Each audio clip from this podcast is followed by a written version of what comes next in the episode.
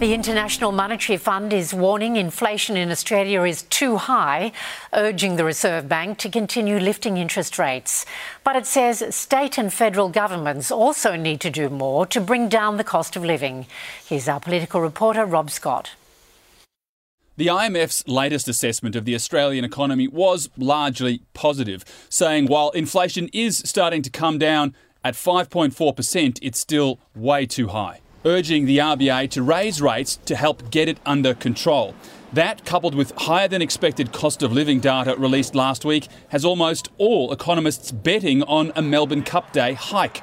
But the IMF is also suggesting governments scale back or cut some of their multi billion dollar spending on road and rail projects, saying that is adding to cost pressures.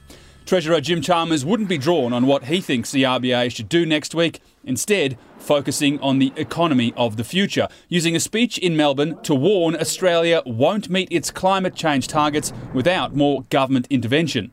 Announcing a revamp of industry policy to encourage much more private investment in four key areas critical minerals, battery manufacturing, renewable hydrogen, and green metals, saying $225 billion of additional investment is needed by 2050. Without more decisive action across all levels of government, working with investors and industry and communities, the energy transition could fall short of what the country needs.